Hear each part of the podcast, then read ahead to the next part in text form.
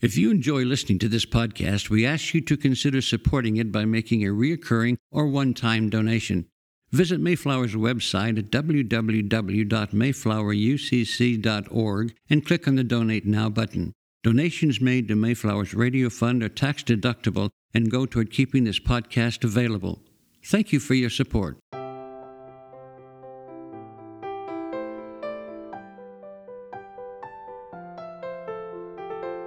The sermon you are about to hear was preached at Mayflower Congregational UCC Church of Oklahoma City by the Reverend Dr. Robin Meyers, senior minister in one of America's premier liberal Protestant pulpits.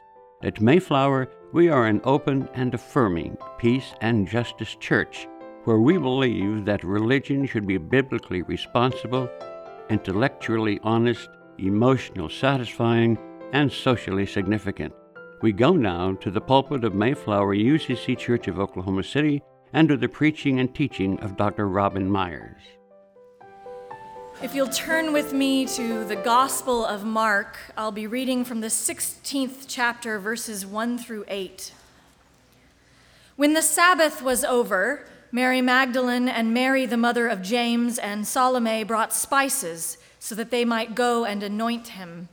And very early on the first day of the week, when the sun had risen, they went to the tomb. They had been saying to one another, Who will roll away the stone for us from the entrance to the tomb? When they looked up, they saw that the stone, which was very large, had already been rolled back.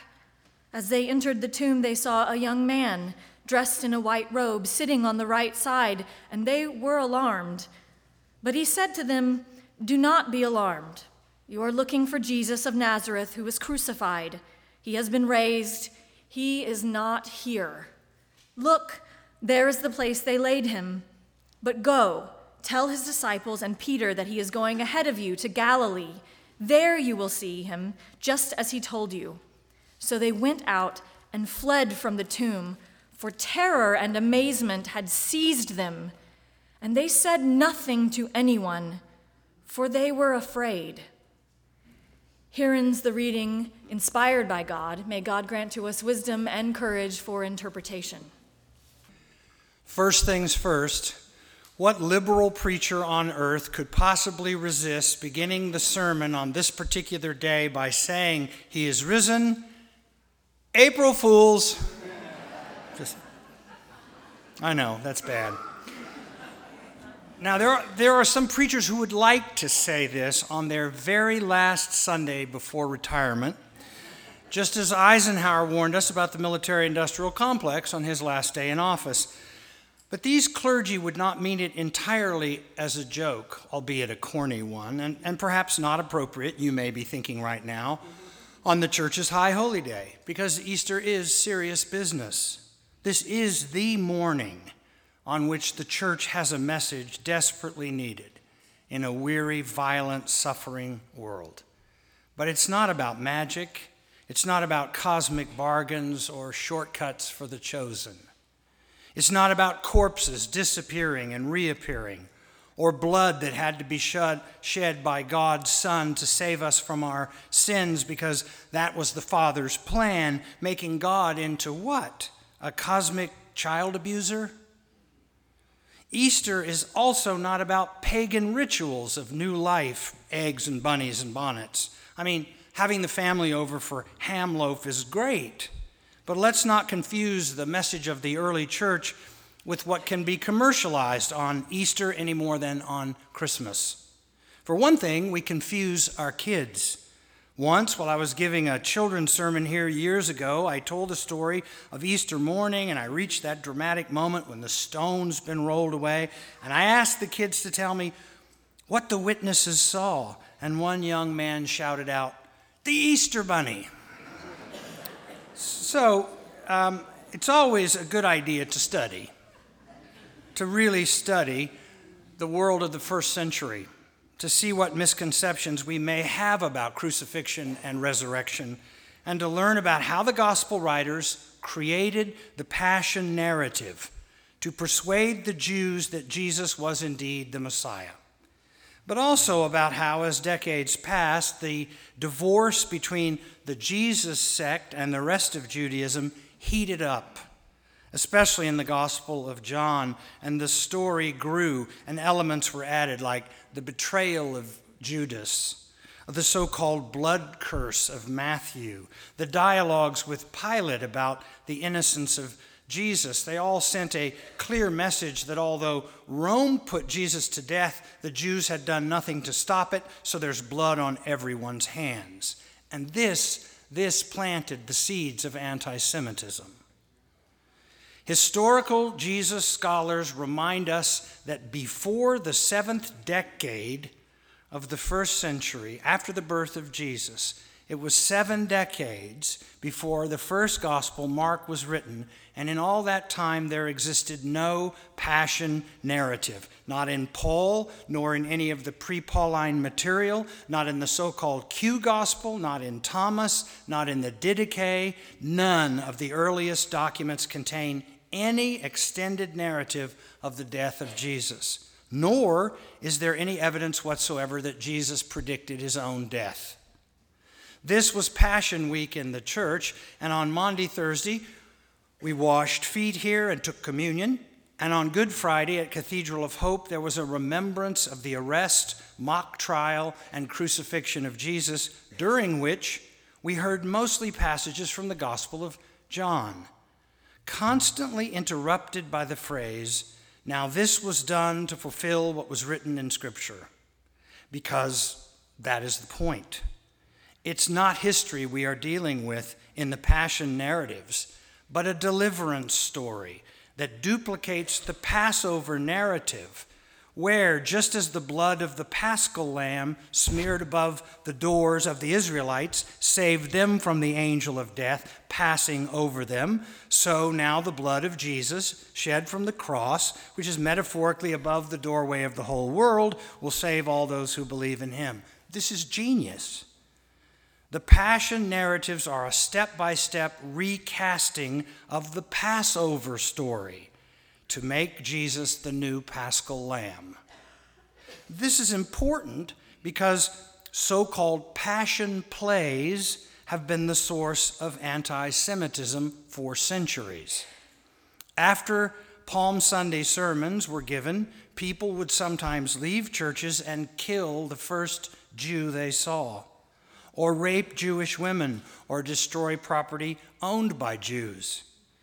It would be better for the church to go back and study the whole history of crucifixion and resurrection in the first century and what it really means to be raised from the dead. As it turns out, there are no images of the crucifixion of Jesus until the fifth century. And the first known image we have is a, is a piece of graffiti that shows the head of Jesus on the cross as the head of a donkey.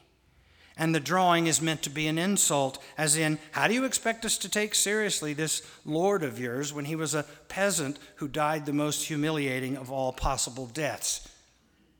Research by archaeologists and art historians has revealed that all the early images of Jesus depict him as a teacher and a healer, in fact, as a very young shepherd boy tending sheep in an earthly paradise restored by the kingdom of God. He is clean shaven, without a staff, smiling, looking after his lambs. It's amazing, these images. He's a boy. But by the fifth and sixth century, Rome will turn this smiling shepherd boy into a bearded warrior for God, holding not a staff, but a sword in one hand, while the other is lifted, two fingers raised, in the traditional victory pose of the conquering Caesars. As for crucifixion, I grew up believing it was a unique way that Rome had put an end to Jesus and his insurrection. Now I know crucifixions were common, that in fact, often to put down a rebellion, Rome would crucify thousands why? Why would they do that? Because in an honor shame society, crucifixion is the ultimate shame. You die by suffocation, which is the most humiliating way to die in a culture where breath, ruach, is synonymous with the divine. Then the body gets left on some crossbeam along some well traveled road. Why? To act as a kind of public service announcement. The message, whatever this guy did, don't do it. So instead of a divine drama being played out, which will ultimately give you and me a cosmic bargain for the forgiveness of sins, Rome did to Jesus what it did to everyone who stepped out of line. The man came and took you away. You were liquidated. But most important of all, you were forgotten. Forgotten. To put it in a more modern vernacular, you were disappeared. Death by crucifixion was so shameful in an honor shame society, so public, so gruesome, that even your relatives would not want to talk about you anymore. The state had made you disappear. I want you to hold this thought so we can come back to it in a few minutes. Those who were crucified were forgotten. The state has spoken, and the memory of this peasant is erased.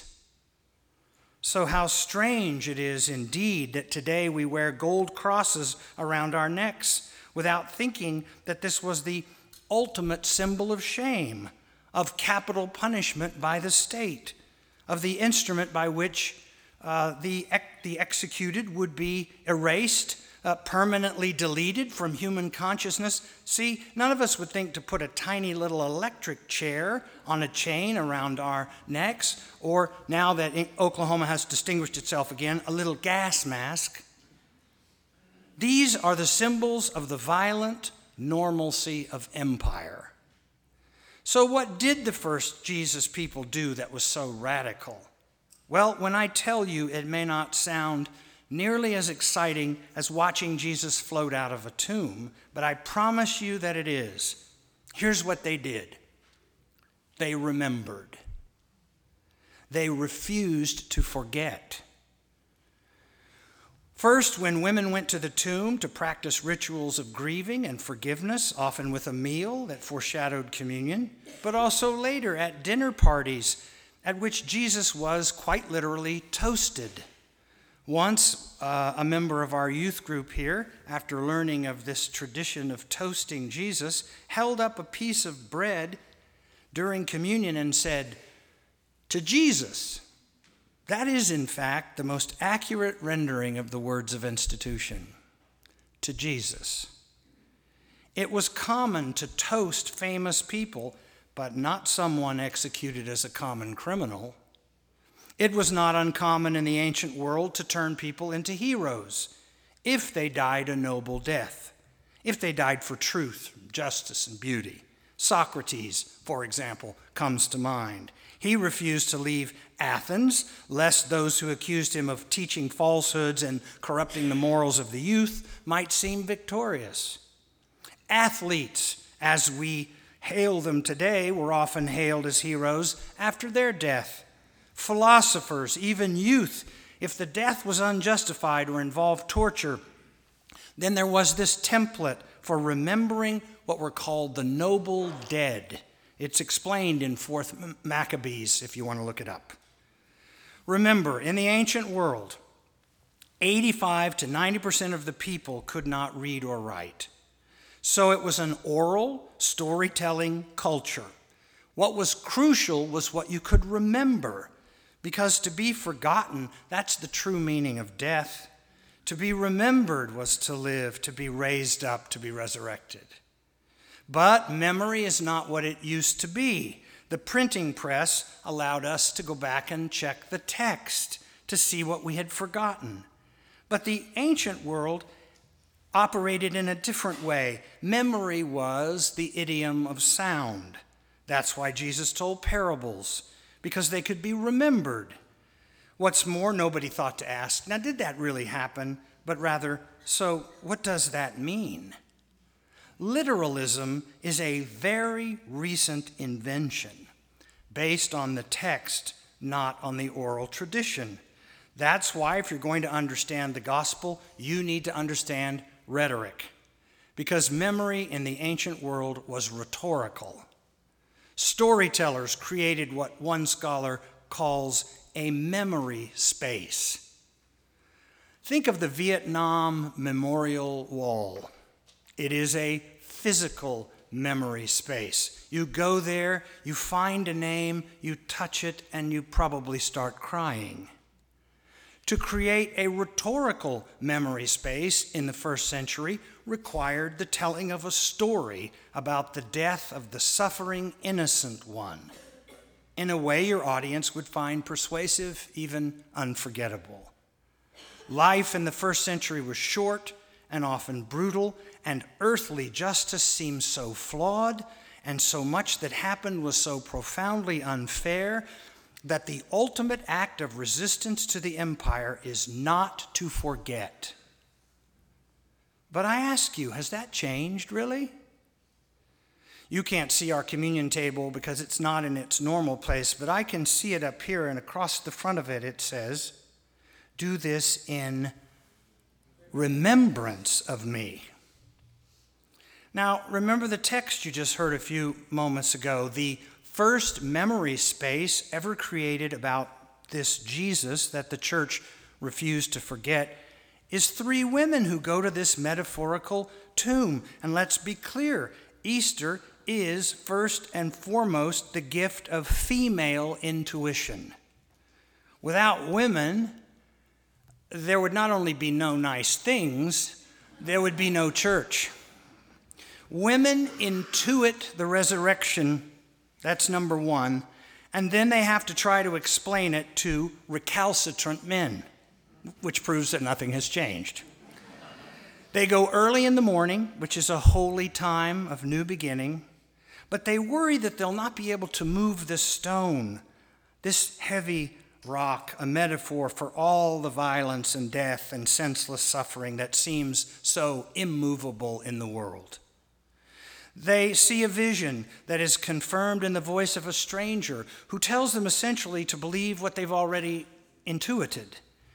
And then comes the best, the most amazing, the most unlikely ending in what was the world's first gospel. So they went out and fled from the tomb, for terror and amazement had seized them, and they said nothing to anyone, for they were afraid. Well, it did not take long for the guy scribes to go to work on what they considered a lousy ending to the greatest story ever told. We get both the shorter ending and the longer ending of Mark copied and pasted, or in this case, forged, tacked on so that the story will have, you know, a real ending full of definitive statements about eternal salvation and miraculous appearances to men, whose story would then be credible in a patriarchal world, followed by the commissioning of 11 men, Judas is no more, and finally and regrettably, some signs of true believers speaking in tongues, drinking poison, and handling snakes without harm. See, it did not take the church long to confuse miracles with magic. Now, this is a real man's ending, I'm telling you, because, I mean, come on, three women who said nothing because they were afraid? What way is that to end the gospel? But what are they afraid of? That no one will believe them? Hmm. That they cannot even express what they have intuited because it's beyond the limits of language? Maybe. Or, and this might be the most likely source of their fear, because to remember is to be obligated. That's why just once I want to hear a preacher say on Easter morning, not he is risen, but oh no, he's back.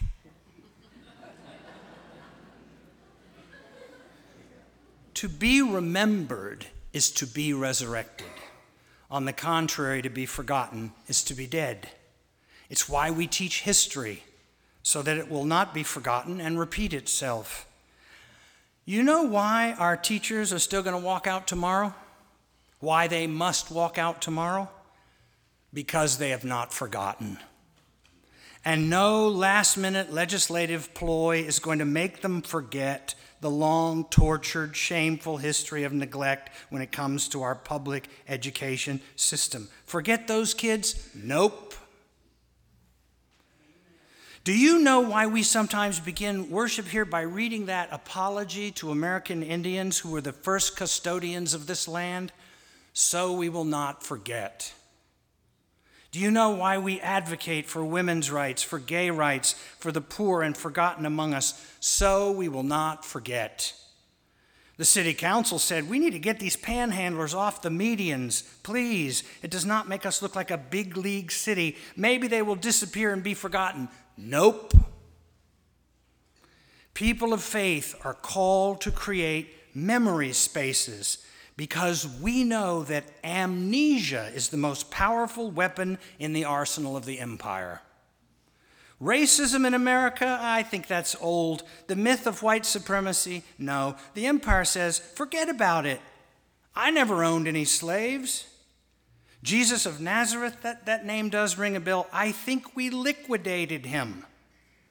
Time to move on, people. You should all get out more. Don't dwell on such unpleasant things as crucifixion, whether by sword or by debt, and especially forget about the suffering part. Suffering is so unpleasant. Just show up for the party. Forget what the empire did to him and what the empire continues to do to people just like him. Dress up and praise him. Don't dress down and follow him. We have agreed to have him frozen in stained glass and available once a week in the comfort of your local church, aka forgotten. Nope. In fact, you know, I've gotten real fond of this word nope. I owe this to Lori. She says it all the time.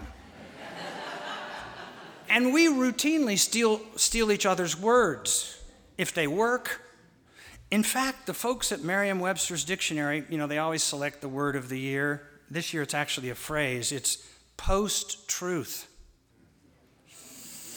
I want to nominate a simple word as the Easter word of the year. Nope. That's it. Nope. You see how effective that is? Just one syllable, guttural, unambiguous, and the essence of resistance. We could even use it as a call and response.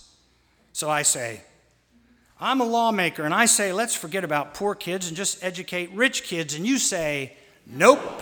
I say, let's forget about the earth as it cries out to be tended instead of destroyed. And you say, nope.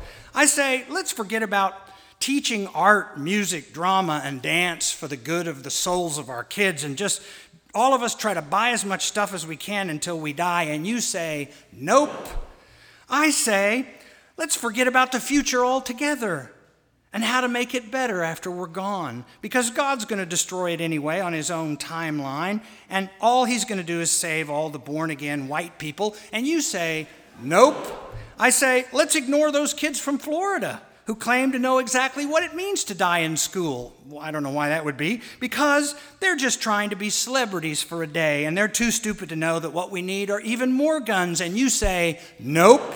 I say let's be ruled by a new Caesar in America, a narcissist, an abuser, a sycophant, a compulsive liar, a dangerous and lonely child trapped in the body of an adult with his finger on the nuclear button, and you say, nope.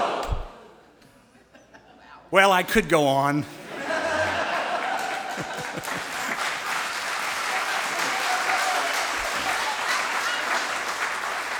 but you all need to get to brunch. So just remember this about Easter 2018. Our word is nope, which rhymes with hope, but must in fact come before it. To be remembered is to be resurrected. We could even write new eulogies for the church that say, He is remembered, we are obligated. I'm going to work on this. Which brings me to the end of this sermon and to one last old, very strange word Alleluia. It's really kind of a strange word, and you have to admit, you've been singing it for years and you don't really have any idea what it means. Alleluia. maybe, just maybe, Alleluia means we shall not forget. And in singing it, we shall all be raised together, joyfully obligated by our remembering. Can you say Alleluia? Alleluia. Again? Alleluia. One more time. Alleluia. Do you know what you just did?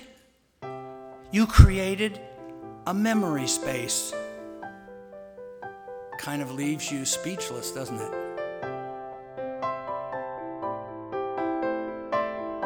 You've been listening to the preaching and teaching of Dr. Robin Meyers, Senior Minister of Mayflower Congregational UCC Church of Oklahoma City.